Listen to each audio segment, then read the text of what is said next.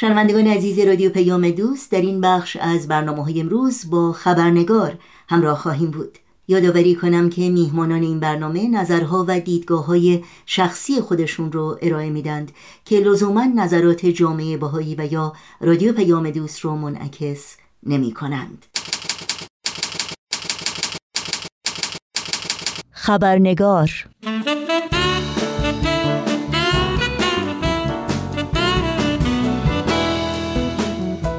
و ما در بیانیه اخیر جامعه جهانی بهائی به تاریخ بیست و هفتم بهمن ماه امسال می‌خوانیم: در صبح روز بیست و سوم بهمن ماه در قائمشهر، زمانی که گروهی از جوانان بهائی در منزل شخصی یک زن بهائی به نام مریم ذبیحی جمع شده بودند، پانزده مامور وزارت اطلاعات با هجوم به داخل منزل ایشان و حمله به عمل ساده تحصیل علم اقدام به تفتیش محل کردند. چند جوان بهائی برای شرکت در یک امتحان به عنوان بخشی از دوره‌های غیر رسمی دانشگاهیشان در این خانه بودند. حکومت ایران جوانان بهائی را از ورود به دانشگاه‌های معتبر کشور منع می‌کند و بهائیان برای ادامه تحصیلات عالی مجبور به تحصیل از طریق گروه‌های غیر رسمی در منازل شخصی هستند. در ادامه این بیانیه آمده است: رفتار خشن و توهین‌آمیز ماموران نسبت به خانم ذبیحی اعتراض بهامین زمانی، پسر ایشان، را برانگیخت که به دنبال آن ماموران او را با خشونت و وحشیانه در مقابل چشم مادرش و سایرین مورد ضرب و شتم قرار دادند. تشدید فشارها و سرکوب شهروندان بهائی در ایران توسط حکومت جمهوری اسلامی موضوع گفتگوی امروز ماست.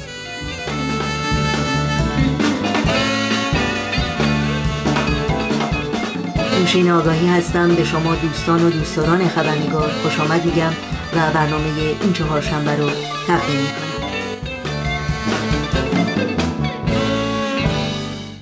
در این خبرنگار میزبان خانم منصوره شجاعی، نویسنده، پژوهشگر و فعال حقوق زنان هستیم که با ما در مورد نقض حقوق شهروندان بهائی در ایران گفتگو می‌کنند. پس با ما همراه بمونید تا لحظاتی دیگر به خانم منصوره شجاعی خوش آمد میگیم و گفتگوی امروز رو آغاز می‌کنیم.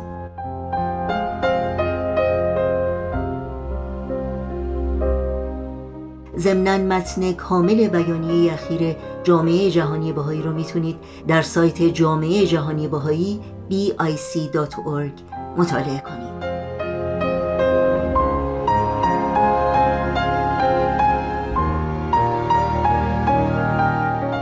خانم منصوره شجاعی، به برنامه خبرنگار بسیار خوش آمدید.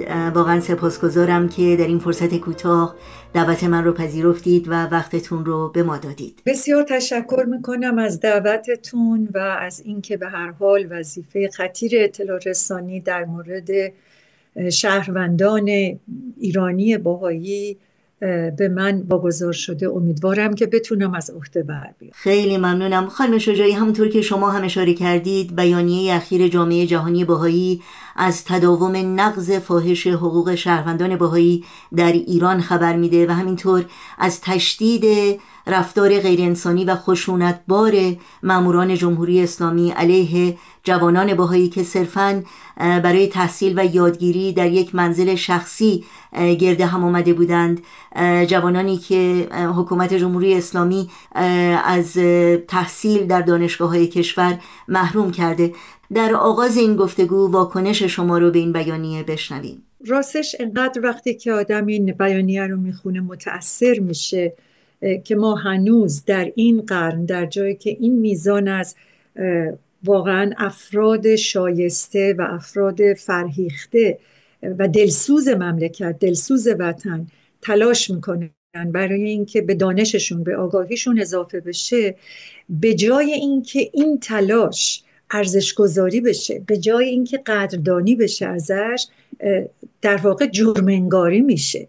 یعنی دانش اندوزی، تحصیل جرم انگاری شده از نگاه حکومت اسلامی در ایران و خب این واقعه تأسفباره برای اینکه خب به طور مشخص، به طور خیلی پررنگ روی جوانها و بچه های بهائی داره این فشار اعمال میشه، ولی در سطح گسترده ترش هم وجود داره.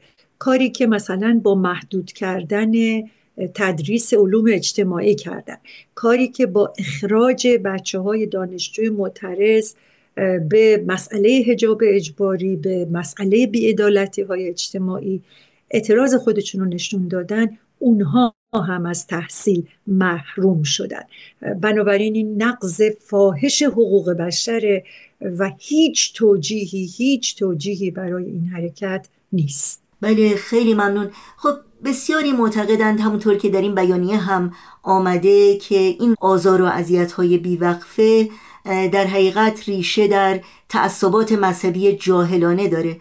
نظر شما در این مورد چی هست؟ دقیقاً همینطوره که شما می‌فرمایید. این نوعی جاهلیت، نوعی فناتیسم، نگاه در واقع محدود داشتن نسبت به آزادی عقاید، به آزادی مذاهبه.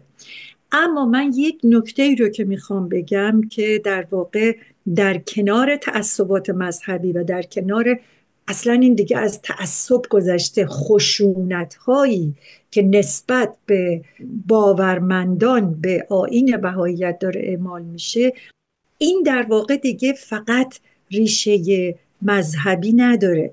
چون ببینید بهائیت در واقع، شما خودتون بهتر از من قطعا میدونید، اینا در واقع به عنوان یک جنبش جنبش مدنی شروع کردن در قرن سیزده، بعد از اون فسادی که در دربار قاجار اتفاق افتاده بود، شکستایی که از حکومت روسیه، دولت روسیه خورده بود، بخش‌های از ایران رو در واقع با قراردادهای بسیار ننگین از دست داده بود. این جنبش باب یک نوعی جنبش اجتماعی بود که از برابری حرف میزد، از عدالت حرف میزد، از حریت حرف میزد، ضمناً ابعادی از اعتقادات مذهبی هم داشت. یعنی در واقع داشت یک آیین جدیدی رو معرفی میکرد که این آیین جدید ضمن اینکه باورمندای به مذاهب رو در واقع دور خودش جمع میکرد، یک جور نوآوری بود و اصولاً مخالفت با نوآوری و جنبش‌های نوین که همراه خودشون آرمان‌های برابری خواهی دارن، طبیعتاً بیشتر دشمنی یعنی دشمنی یعنی در واقع دشمن انگاری میشه نسبت به اونا از سوی یک حکومت ایدئولوژیک متعصب.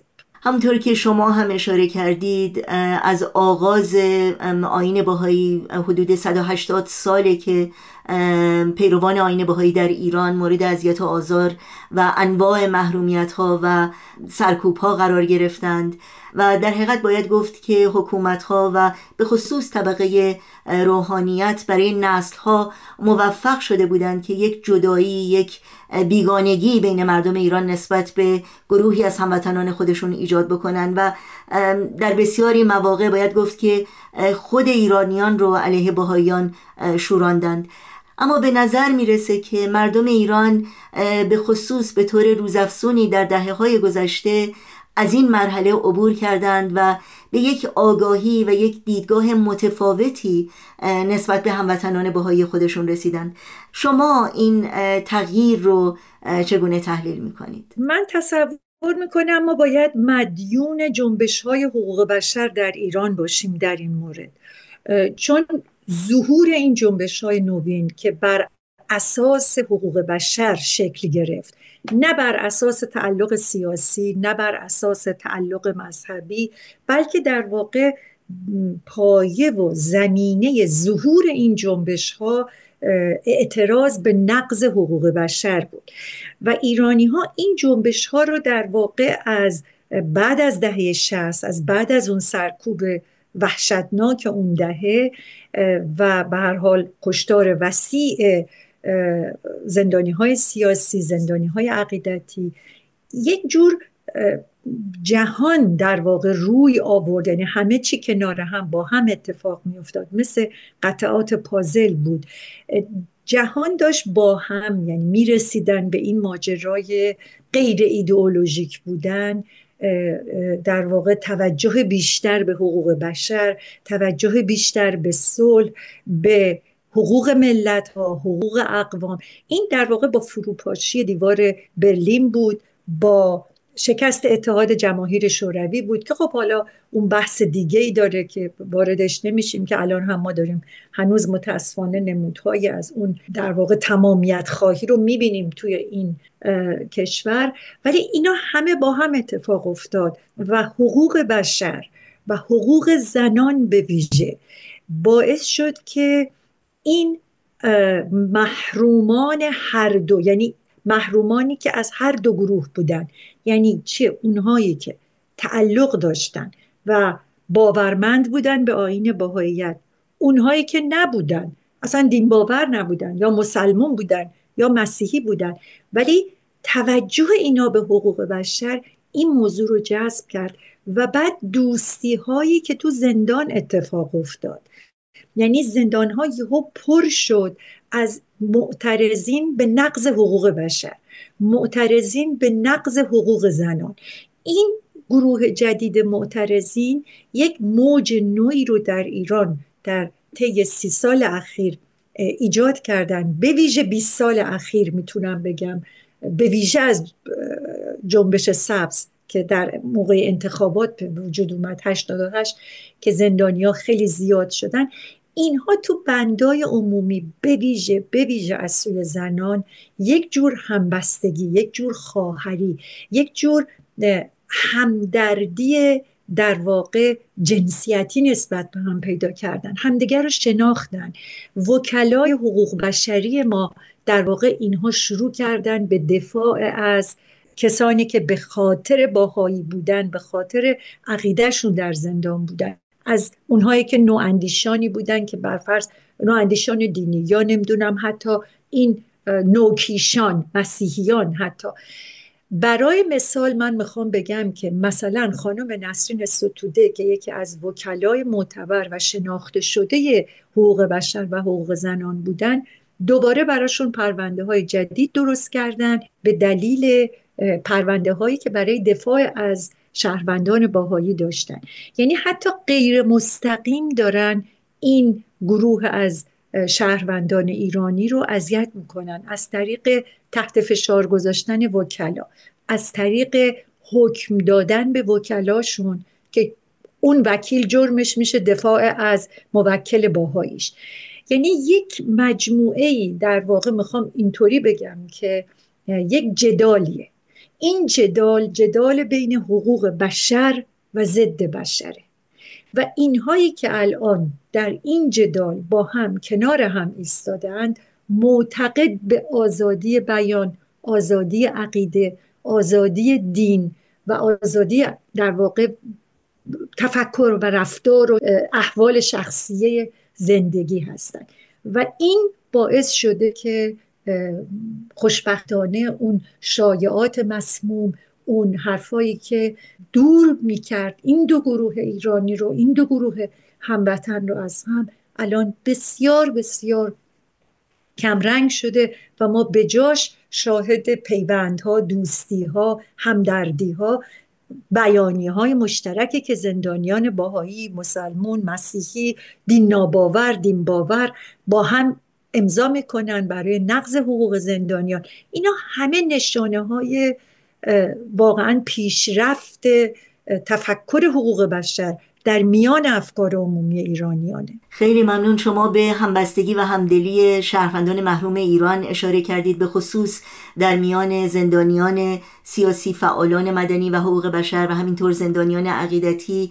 همونطور که میدونید جامعه جهانی بهائی امسال کمپینی رو تحت عنوان داستان ما یکیست برپا کرده که در حقیقت این همدلی و همبستگی رو برجسته میکنه و تاکید داره که بی‌عدالتی که به شهروندان ایران به خاطر عقایدشون و اندیشه هاشون روا میشه و به خاطر آرمان هاشون برای برابری و عدالت اعمال میشه، در حقیقت یک درد مشترکی است که همه ایرانیان با اون روبرو هستند و در حقیقت همین اهمیت این همدلی و همبستگی رو نشون میده. نظر شما رو در مورد این کمپین بشنویم. بی تردید مؤثره. کمپین داستان ما یکیست از انتخاب اسمش و برگزاری برنامه‌هایی که حول این عنوان و حول این کمپین برگزار شد، میتونم بگم یکی از زیباترین خلاقیت‌های جامعه بهائی بوده. من خودم این سعادت رو داشتم که در هلند در روزی که کمپین لاموجودیت میکرد جزو در واقع پنلیستا بودم، کنار دوستان بهایی در هلند بودم و واقعا تحت تاثیر قرار گرفته بودم از این میزان همدلی و همبستگی که میان ما وجود داره و میگم به ویژه این نامی که انتخاب کرده بودن. و بعد جالب بود که مثلا در هلند یه خانومی آمده بودن، ایرانی بودن و بعد تعریف کردن در همون مراسم که خواهر همسر ایشون در زندانی بوده که اون ده زن بهایی در واقع اعدام میشن اون شب و اون اتفاق میفته که این بهانه تشکیل این کمپین بود. در واقع سالگرد اعدام ده زن بهایی در زندان شیراز بود و این خانم اصلا خیلی حالش چیز شده بود، میگفت من اصلا فقط شنیده بودم ولی این عکس‌ها رو که دیدم، تمام اون خاطراتی که خواهر همسرم تعریف میکرد برام زنده شد و خیلی خیلی تاثیرگذار بود. و بعد اون بیانیه‌ای که امضا شد، باز هم بنده این سعادت رو داشتم که بتونم همدلی و همراهیمو در این نقض واقعا حقوق انسانی و حقوق فردی و همه چیز این گروه از شهروندان ایرانی رو اعلام بکنم و هرچی بیشتر بشه به نظر من بهتره. یعنی ما باید این رو تداوم ببخشیم. این الان در واقع یک جنبشیه این کمپین و خلاقیتی که این کمپین داره، میگم از انتخاب نامش تا بقیه مراسمی که حول این کمپین داره شکل میگیره میبایست تداوم داشته باشه و این تداوم به هر حال افراد میتونن با خلاقیت‌های خودشون، با نمایش‌ها، با برنامه‌های هنری، با برگزاری پنل‌ها، این فقط یعنی این گفتمان در واقع که بابا داستان ما یکیست، این گفتمان باید ترویج بشه و در ترویج این گفتمان ما از هر گونه ابزار در واقع مسالمت آمیز، خلاق و در واقع دعوت به همدلی میبایست استفاده کنیم. رسانه ها باید همکاری کنن، اهل قلم، اهل هنر، تا این تداوم پیدا کنه و در تداوم خودش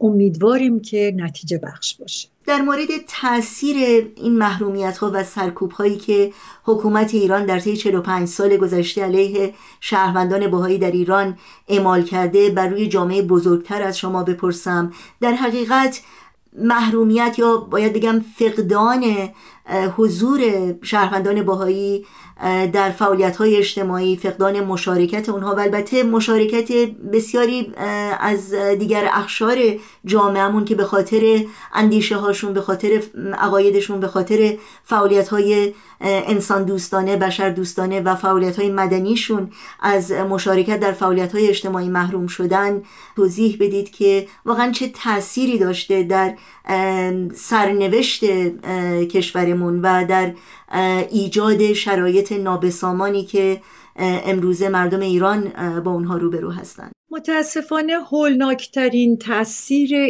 این ممنوعیت تحصیل، خواه برای بچه های جوان بهائی، خواه برای معترضین به نقض حقوق بشر، نقض حقوق زنان، نقض حقوق دانشجویان، مهمترین تأثیرش این هستش که در واقع ما یا شاهد انزوا و خانه‌نشینی یک جمعیت جوان علاقمند، هوشمند در پروسه و روند ساخت وطن هستیم. یعنی اینا نیستن، اینا وجود ندارن، انزوا، خانه‌نشینی، بدون شغل، نمیتونن کاری بکنن. از یک طرف اینا گاه مجبور میشن، چاره‌ای ندارن که خارج بشن. حالا اینی که افراد برای کسب علم و دانش از کشورهایی که نسبتاً بسته تره، یعنی امکانات آموزش عالی درش کمتره، برن به کشورهای پیشرفته، کسب علم و دانش کنن و برگردن به مملکتشون. این بسیار اتفاق مبارکیه. هیچ کس اینو در واقع بد نمیدونه و ما اینو از زمان دوران رضا شاه و پیش از اونم داشتیم که اعزام دانشجو بوده به بلژیک، به فرانسه، به آلمان، برای اینکه فن یاد بگیرن، تکنولوژی یاد بگیرن، فلسفه یاد بگیرن، حقوق یاد بگیرن و برگردن. و ایران اینجوری ساخته شد، ایران با مغزهاش ساخته شد و این مغزهایی که میتونست از اون ثروتهای طبیعی استفاده درست انجام بده، مدیریت صحیح محیط زیست داشته باشه، مدیریت صحیح در واقع منابع طبیعی داشته باشه. الان توی یک زمانه شده که شما حتی برای استفاده از تکنولوژی میبایست علوم انسانی رو بشناسی، یعنی علم و انسانیت آنچنان به هم آمیخته شده که نمیتونی که مثلا یک عالم برفرض بسیار بسیار باهوش رو که الان ما دو تا بچه نخبه تو زندان داریم، نخبه های بچه های فیزیک، خب اینا چرا تو زندانن؟ برای اینکه طبق شواهدی که وجود داره و خانواده ها گفتن از اینا میخواستن که این میزان این دانش اینها رو در اختیار در واقع مثلا تاسیسات اتمی، مسائل هسته‌ای اینها قرار بدن، که ظاهرا این بوده که این با اون تفکر حقوق بشری این دو نفر همخوانی نداشته. یعنی اینا میخوان حتی علم رو به خدمت بگیرن، عالم رو مزدور کنن و بعد همیشه این جدال وجود داره، یعنی تو یا زندان میشی یا منزوی میشی یا از کشورم که خارج میشی دیگه جرئت نمیکنی برگردی. خب اینا یعنی چی؟ اینا یعنی وطن رو به ویرانی میره. مثلا یه صحرا شما داشته باشی، هیچی هم نباشه، نه منبع طبیعی تو بتونی مدیریت کنی، نه نمیدونم محیط زیست تو بتونی حفظ کنی، نه بتونی نفت تو اونطور که باید و شایسته است صادر کنی و ثروت برگردونی به جاش، آبادانی برگردونی توی مملکتت. خب این میشه یک مملکت ویران که قاعدتاً به نظر میاد حکومت اسلامی براش اینها مهم نیست و کاملا ایدئولوژیک از نوع مذهبیش داره رفتار میکنه، حتی در یک بیابان خالی از سکنه و خالی از آبادی. در این بیانیه به تعهد ایران به معاهدات بین المللی اشاره شده.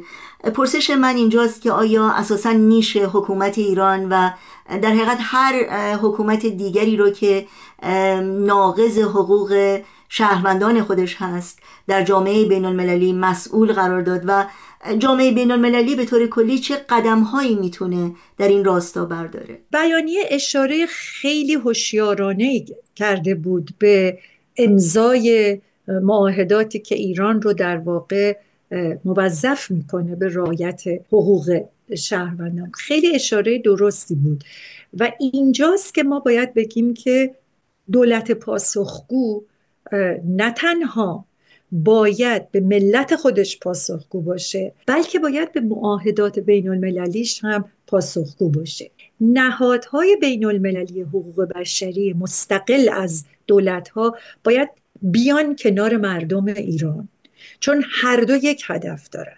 هدف نهادهای حقوق بشری و مردم معتقد به حقوق بشر، رعایت حقوق بشر ایران، هدف اینه که احترام گذاشته بشه، حقوق رعایت بشه. خب چرا مردم ایران رو تنها میذارن بابت مراودات دیپلماتیک، معاملات در واقع سودآوری که دارن؟ به ندرت ما میبینیم که مردم ایران بخوان اتکا بکنن، که اصلا هم نمی کنن، درستش هم نیست. مردم ایران اونقدر بالغ و اونقدر قدرتمند هستن که خودشون بتونن این گفتمان حقوق بشر رو با عمل اجتماعیشون پیش ببرن، ولی نهادهای بین المللی هم باید کار خودشون رو بکنن. الان کمیته حقیقتیاب تشکیل شده، الان دادگاه های بین المللی، چه از نوع دادگاه جناییش چه از نوع دادگاه حقوق بشریش، خب چند وقت پیش در همین لاهه شاهد شکایت افریقای جنوبی از اسرائیل بودیم بابت رعایت نکردن حقوق فلسطینی ها، که خب الان ممکنه که عملاً به آتش بس نکشه، ولی ببینید این گفتمان رعایت حقوق ملت‌ها، گفتمان صلح و اتکا کردن به نهاد بین المللی شده گفتمان رایج مردمانی که درگیر جنگ هستند، چه در اسرائیل چه در فلسطین، که مخالف نقض صلح، نقض حقوق ملت‌ها هستند. بنابراین نقش نهادهای بین المللی بسیار مهمه در تقویت جنبش‌های مسالمت‌آمیز اعتراضی در داخل کشور به نقض حقوق بشر.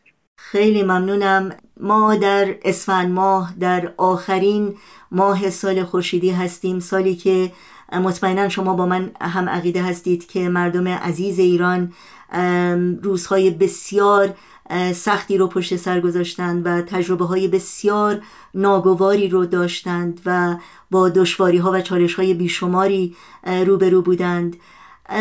در آستانه سال نو و بهار تازه‌ای که از راه خواهد رسید، تا چه حد شما به آینده امیدوار هستید؟ من به آینده امیدوارم برای اینکه مردم در صحنه‌اند.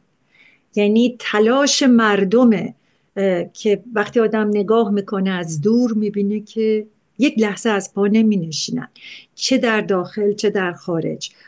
تلاش مردم داخل بسیار ارزشمندتره، برای اینکه هم شما هم من همه ایرانی‌ها میدونیم که فشار اقتصادی، فشار سیاسی، سرکوب چه واقعا به روزگار مردم معترض آورده، ولی اینها همچنان دارن تلاش میکنن، امیدوارانه تلاش میکنن برای اینکه بتونن مسیر تغییر رو با مسالمت طی بکنن و به اون بهار واقعی برسن. الان که شما از بهار حرف زدید و اینکه خب ما بالاخره نوروزمون داره میاد، ما باید الان خوشحال باشیم، ولی شما خنده واقعی واقعا پیدا نمی کنید، شادی واقعی پیدا نمی کنیم، برای اینکه توی هر محله‌ای، توی هر کوچه‌ای، تو هر خانواده‌ای یا یه زندانی هست، یا یه جانباخته هست، یا یه فراری هست، یا یه کسی که سال‌هاست همدیگر رو ندیدن، مادر بچه‌شو ندیده، نمی‌دونم خواهر برادرشو ندیده. در این سال‌های سخت و واقعا دوران صعبی که ما داریم بچه‌های داخل ایران به ویژه طی می‌کنن، این آمدن بهار منو به یاد شعری از استاد شفیه کتکنی انداخت که با اجازه براتون میخونم، چون میدونم که دوستان بهایی اهل شعر و ادبیاتن، به ویژه مهوش شهریاری عزیزم. به یاد اون میخوام با این شعر با اجازهتون تموم کنم که در واقع میگه چه بهاریست خدایا که در این دشت ملال، لاله ها آینه خون سیاووشانه. خانم منصوره شجاعی، بی نهایت سپاسگزارم از حضورتون در این برنامه، از وقتی که گذاشتید و از صحبت‌ها و تجربه‌های بسیار غنی که با ما سهیم شدید. براتون آرزوی موفقیت و تندرستی دارم و امیدوارم به زودی باز هم شما رو در این برنامه داشته باشیم و این گفتمان رو ادامه بدیم. قربان شما. داستان ما یکیست، داستان پایکوبان رقصیدن ز تب، بذر گل افشاندن و نقش زدن بر ظلم و جور.